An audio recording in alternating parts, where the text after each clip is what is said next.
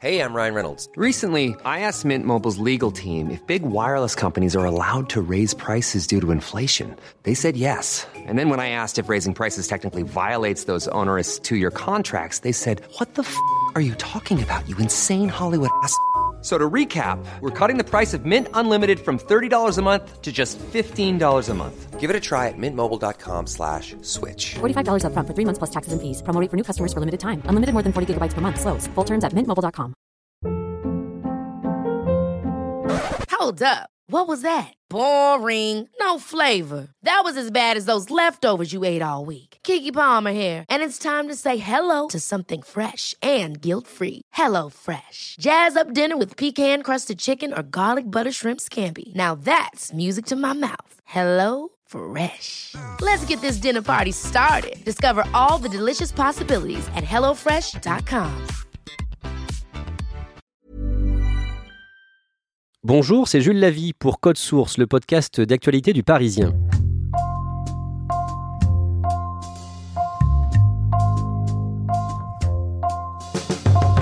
L'héritage Johnny est une saga dont on n'a pas fini de parler. Code Source a choisi de raconter en deux épisodes le lien qui unissait le chanteur David Hallyday à la rockstar, devenu papa à 23 ans, beaucoup trop tôt pour lui. Comment va Sylvie d'abord Pour Sylvie, va bien. Elle est très fatiguée. Elle dort pour l'instant, mais elle va bien. Bon, et l'enfant Ah bah lui, il se porte. euh, c'est le plus fort de tous, je crois. Après avoir sniffé énormément de cocaïne, une nuit, il joue à la roulette russe avec une vraie balle dans le barillet, par exemple, hein, alors qu'il a un gamin en, en bas âge. Mais euh, voilà, c'était ça la vie de Johnny. De toute façon, je passe mon fils au-dessus de tout. Je veux dire, c'est quelque chose de sacré pour moi. David qui, à la fin de la chanson, euh, il s'adresse au public et il dit « Vous êtes venu voir le meilleur ». Et Johnny rajoute « Avec le meilleur des fils ». David se rapproche de son père grâce à l'album 100% qu'il compose pour lui en 1999, mais Johnny ne sera pas toujours tendre en retour. David ne sait pas quoi faire de son talent. Je pense que sa réussite n'est pas à la hauteur de ce qu'il a entre les doigts. On retrouve Éric Bureau et Emmanuel Marolles, reporters spécialistes musique au Parisien. Au début des années 2000, David Hallyday traverse une période difficile. Il vient vivre chez son père et Laetitia dans leur résidence des Hauts-de-Seine. Euh, Quand il s'est séparé de Estelle Lefébure, il avait 35 ans, on est en 2001, et David Hallyday euh, se retrouve seul. Il est accueilli à Marne-la-Coquette chez son père. Il lui demande s'il peut l'accueillir. Laetitia et Johnny acceptent. D'ailleurs, ça se passe très bien avec Laetitia, qui l'accueille vraiment euh, les bras ouverts. Ils ont des tempéraments quasiment opposés. Autant Johnny est dans la nuit, dans l'alcool, dans les fêtes, dans les sorties à moto, autant David Hallyday est euh, un garçon discret, peu exubérant, très sportif. Et, et donc, il n'aime pas l'alcool. A priori non. on, on dit même qu'il boit pas une goutte d'alcool. Il reste un an quand même euh, à Marne-la-Coquette, David. Mais voilà, euh, le, matin, par exemple, quand Johnny euh, est toujours couché, après une, nuit de fête ou après euh, un retour de tournée, ça fait longtemps que David est réveillé, a fait des joggings, et la vie ensemble est vraiment très compliquée. Donc au bout d'un an, Johnny, par la voix de Laetitia, demande à son fils de partir, puis il est resté suffisamment longtemps comme ça. En 2005, David se marie avec une riche héritière monégasque, Alexandra Pastor. Qui est-elle d'un mot? C'est la fille de Michel Pastor, qui a un gros patrimoine immobilier euh, à Monaco, qui a été le président de l'AS Monaco, le, le club de foot. Au niveau financier, euh, elle n'a aucun problème d'argent. Donc euh, voilà, c'est une riche héritière et euh, David, à travers ce mariage, intègre une nouvelle famille. Et c'est pour ça que Johnny considérait que David était aussi à l'abri du besoin. Oui, ça, ça fait partie des éléments euh, qui ont pu euh, être dits euh, à l'ouverture du testament, euh, que euh, David n'étant pas dans le besoin compte tenu de sa vie actuelle, il n'y avait pas besoin de lui léguer un certain nombre de choses. David a eu trois enfants, deux filles, Emma et Ilona, qu'il a eu avec euh, Estelle Lefébure, euh, euh, qui ont la vingtaine, un garçon plus jeune, Cameron, euh, qu'il a eu avec Alexandra Pastor. Est-ce que Johnny a été un grand-père attentionné? Johnny a été un grand-père euh, un peu comme le, le père qu'il avait été, un peu lointain. Parce que d'abord, il n'a pas habité euh, dans la même ville que ses petites filles et que son petit-fils. Cameron, par exemple, vit avec son père et avec sa mère à Londres. Donc voilà, Johnny était soit euh, à Los Angeles, soit à Saint-Barth euh, ces années-là. Sur ce qu'on voit, en tout cas, ce qui a été partagé sur les réseaux sociaux ces dernières années d'anniversaire qu'ils ont partagé ensemble, effectivement, les, enfants étaient là, les petits-enfants aussi. Donc euh, il y avait ce rapport-là. Mais je pense que Johnny a été effectivement le, un grand-père lointain de par cet euh, éloignement géographique, de par euh, les tournées qu'il faisait euh, tout le temps. Et puis il faut avoir en tête aussi le fait que ces petits-enfants, quand ils étaient assez jeunes, lui, Johnny, est redevenu père à ce moment-là. C'est-à-dire qu'il a eu ses deux petites filles qui avaient quasiment l'âge de ses petits-enfants. Donc euh, il était peut-être encore davantage père que grand-père avec des enfants en très bas âge à ce moment-là.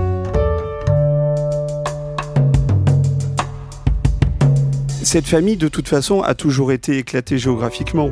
Même David et Laura ne se sont découverts en fait euh, qu'il y a peu de temps. En 2010, ils ont enregistré tous les deux une chanson qui s'appelle euh, On se fait peur, qui été vraiment euh, un premier frémissement de frères et demi-sœurs. Et depuis, ils ont d'ailleurs chanté cette chanson euh, sur scène ensemble. Mais on, peut dire que c'est presque le testament et ce drame qu'ils vivent, en tout cas qu'ils ressentent, qui les a fait se connaître l'un et l'autre plus. Un événement va faire éclater la, famille Hallyday, c'est le coma de Johnny en décembre 2009 à Los Angeles, à l'hôpital euh, Cedar Sinai. Il est dans le coma plusieurs jours après des complications suite à une opération du dos. Que se passe-t-il à ce moment-là? La France s'arrête à ce moment-là. Vraiment. C'est-à-dire que tout le monde retient son souffle, tout le monde est persuadé que Johnny va y rester. Euh, ça dure plusieurs jours comme ça. Et puis, euh, à Los Angeles, bah, il se passe un truc un peu hallucinant, mais qui, qui est aussi euh, l'illustration de la vie de Johnny Hallyday du début jusqu'à la fin, c'est qu'il y a un certain nombre de personnalités qui défilent à l'hôpital, comme ça. Il y a Patrick Bruel, il y a Nico Saliagas, euh, voilà, qui viennent prendre des nouvelles de leur ami, entre guillemets, Johnny. Et David arrive quelques jours plus tard, il vient voir son père, ce qui est quand même la moindre des choses. Et il arrive dans une euh, chambre d'hôpital où il voit son père avec plein de tuyaux euh, autour de lui, et puis aussi plein de monde autour de lui. Et il comprend pas ce qui se passe, en fait. Il sait pas qui sont ces gens et surtout quels sont leurs liens avec euh, Johnny. Donc, euh, il a l'impression qu'on lui vole et qu'on vole à sa famille un moment extrêmement intime, extrêmement douloureux. Et en gros, qu'il y a plein de gens qui ont rien à faire là. Donc, il leur demande gentiment de partir. Surtout qu'après, tous ces gens-là vont se répandre dans les médias en disant on a vu Johnny, bah oui, il va bien, il va pas bien, etc. Donc euh, voilà. Alors que lui, il dit rien. Il arrive à l'aéroport, il dit euh, mon père va bien, euh, merci. Mm. Voilà. Lui, il veut pas du tout communiquer à ce moment-là parce qu'encore une fois, c'est un événement familial, un événement grave, et donc il a pas du tout envie de de ça. Et je ne suis pas sûr que Laetitia, à ce moment-là, euh, la femme de Johnny, soit sur la même longueur d'onde que lui. Beaucoup estiment que la cassure entre d'un côté Laetitia et David se matérialise à ce moment-là. C'est-à-dire que quand Johnny se réveille de son coma, Laetitia lui explique ce qu'a fait David et Johnny le prend très mal et Johnny le reproche ensuite à David en lui disant euh, comment tu as parlé à Laetitia, tu n'as pas le droit de lui parler de la sorte. Et là, les choses s'inversent, c'est-à-dire que Laetitia prend le pouvoir. C'est là où commencera d'ailleurs euh, un grand changement euh, dans l'entourage de Johnny, où Jean-Claude Camus va partir. Enfin, elle va demander à Jean-Claude Jean-Claude Camus. voilà, son producteur euh, historique, euh, son photographe, ses attachés de presse. Là, ça va être un grand ménage qu'elle va faire. Et là, il va y avoir un vrai éloignement entre David, Laetitia et Johnny suite à cette crispation. Est-ce que à ce moment-là, euh, David Hallyday a essayé de, de reprendre les rênes et la main sur la carrière de son père? Oui, totalement. En fait, il est euh, à ce moment-là associé à quelqu'un qui s'appelle Cyril Viguier, qui a fait un petit peu de la production aux- États-Unis, et ils ont une société en commun qui s'appelle DHCV, c'est leurs initiales, et qui veut euh, développer des, des programmes de télévision et aussi un moment envisager de reprendre la main sur les affaires de Johnny, alors soit en tant que manager, agent, euh, voilà, parce qu'effectivement, il y a un grand ménage autour de, autour de Johnny. Ça va pas du tout se passer comme ça. Qu'on comprenne bien, il y a eu un bras de fer entre Laetitia et David pour euh, avoir la main sur la carrière de Johnny à ce moment-là?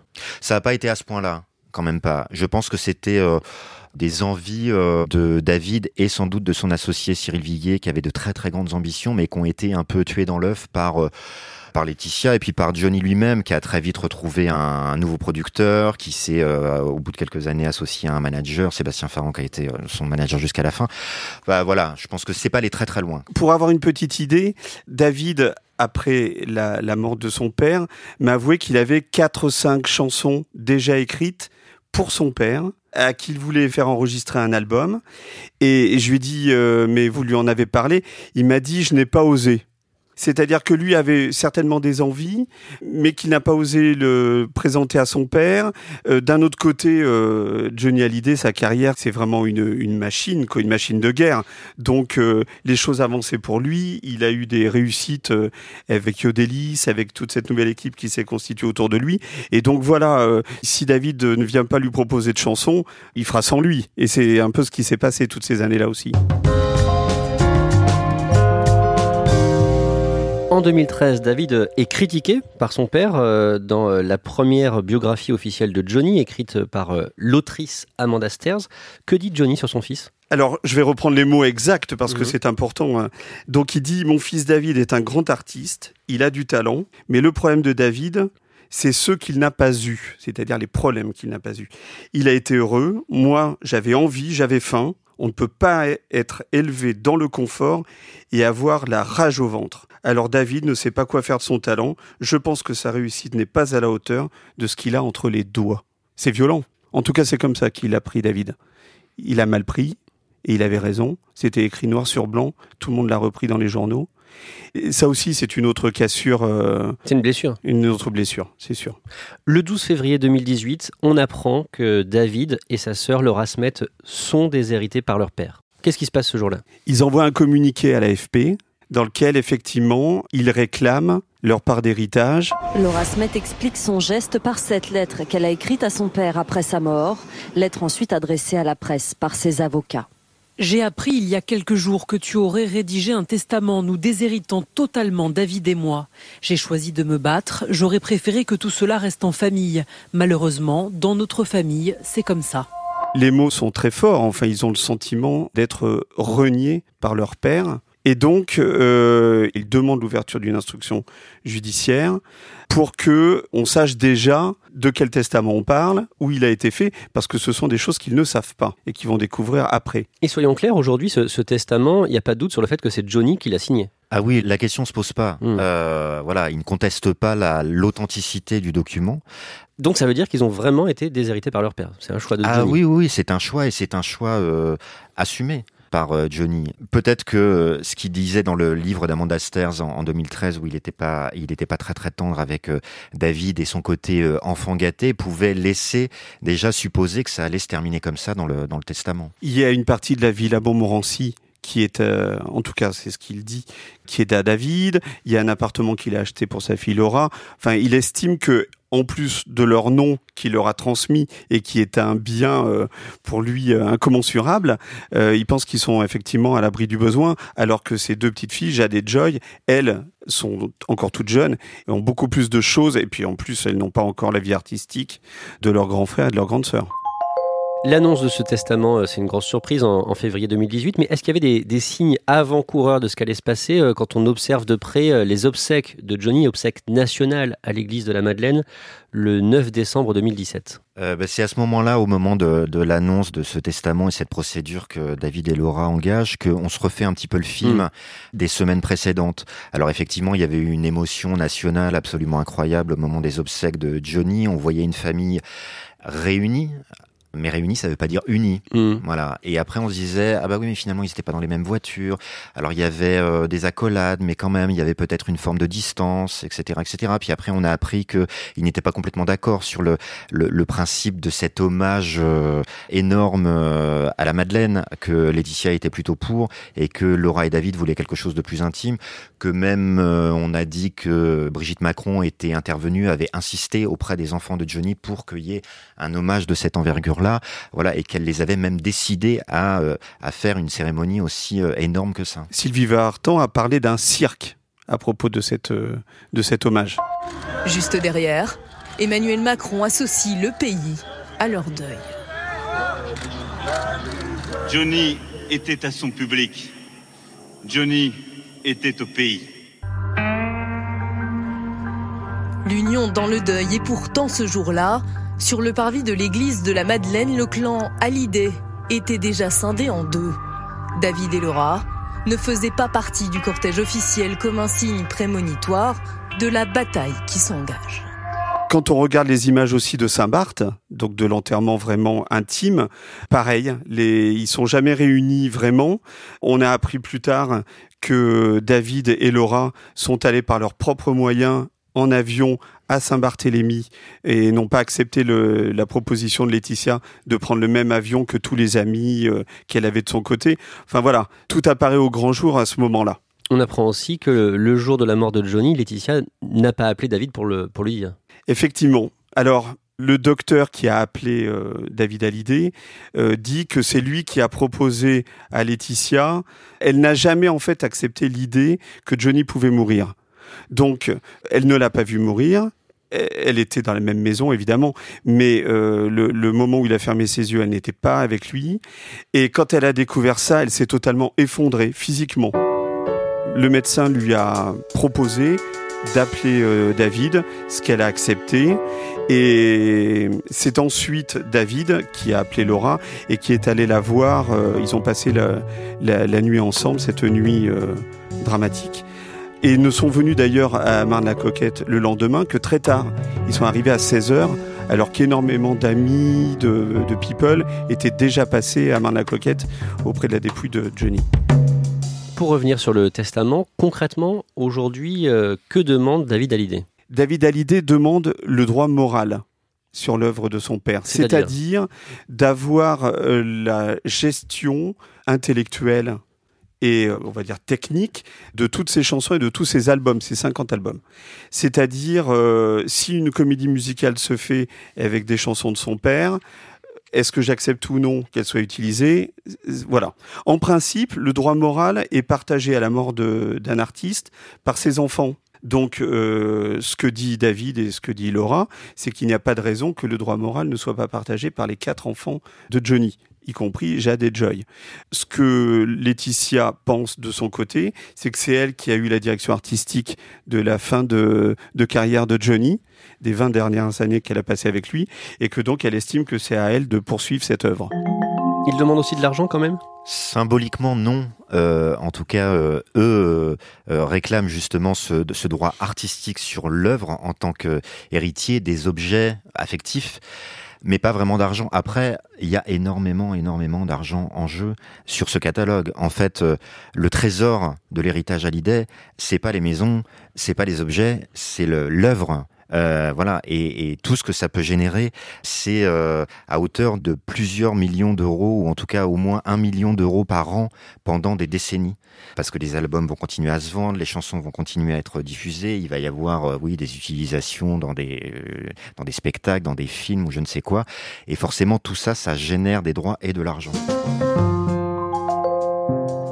En novembre 2018, David Hallyday euh, sort un album, J'ai quelque chose à vous dire, en grande partie euh, tourné vers son père, disparu, euh, et notamment ce titre, Ma dernière lettre. Que dit cette chanson? Cette dernière lettre, au, départ, on a du mal à comprendre ce qu'elle signifie vraiment. En fait, c'est la lettre qu'aurait pu écrire Johnny à son fils. David se met à la place de son père et, et fait écrire d'ailleurs le texte est de d'Arnaud Santamaria qui est un proche un artiste proche de David Hallyday. Et il lui fait dire ce qu'il aurait pu lui écrire. Ce que Johnny ce aurait que Johnny pu, aurait pu lui écrire. Ça mmh. a été souvent euh, oui, compris dans l'autre sens. compris dans l'autre sens.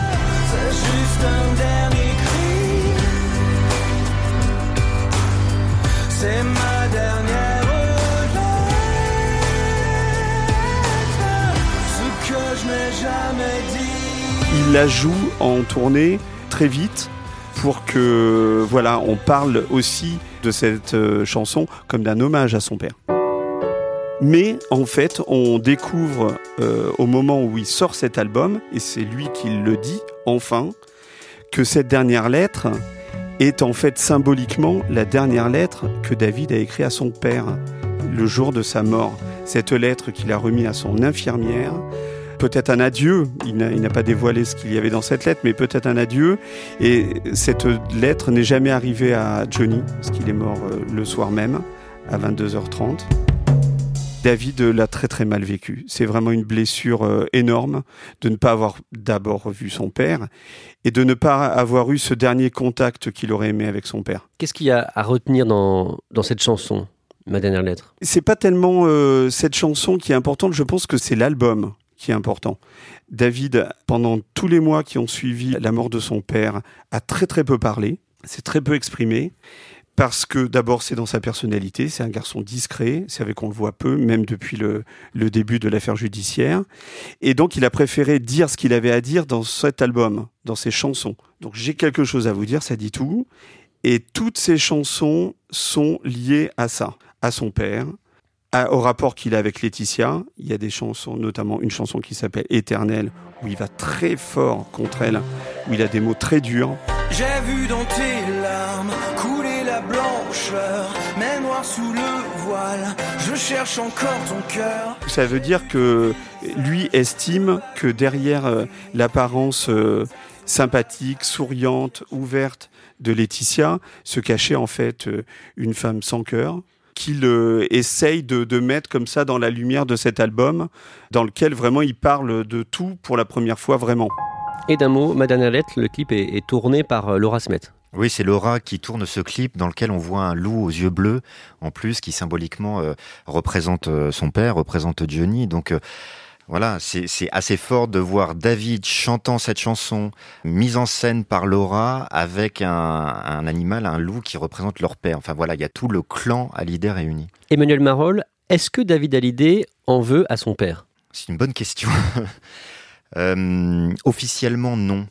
Euh, il en veut pas à son père. En tout cas, c'est ce qui c'est ce qu'il dit. Il passe son temps quand il prend la parole publiquement à essayer de faire comprendre que Johnny était un bon père, il l'a aimé, ils ont eu une, relation très forte. Après, il a tendance à dire un testament, c'est la preuve qu'on a été aimé. Le testament, a priori, prouve le contraire, puisqu'il n'est pas dans ce testament. Ce qui est extrêmement violent pour lui. À la sortie de l'album, euh, il nous a accordé un entretien et il m'a dit la seule chose qui m'importe, c'est que les gens sachent que mon père était aimant, un père formidable qui a aimé ses quatre enfants de la même manière. Et je pense que il nous a dit souvent je me bats pour lui. Il y a une chanson qui s'appelle À toi je pardonne dans son dernier album. Son idée, c'est sûrement de dévier ce ressentiment, cette blessure qu'il a vers Laetitia. Parce que lui aussi, il a besoin de se reconstruire après la mort de son père. Il a besoin de savoir euh, quels étaient euh, leurs rapports à tous les deux après tout ça. Ça fait partie aussi, lui, de son deuil, de se dire que l'ennemi, en tout cas, ou le coupable, c'est pas son père. C'est trop violent pour un fils. Je pense qu'il a besoin de se dire que la, coupable, c'est Laetitia. Merci à Éric Bureau et Emmanuel Marolles. Code Source est le podcast d'actualité du Parisien. Production Jeanne Boézek. Réalisation et mixage Alexandre Ferreira. N'hésitez pas à vous abonner sur votre application de podcast préférée. Vous pouvez nous suivre sur Twitter et nous écrire code source at leparisien.fr.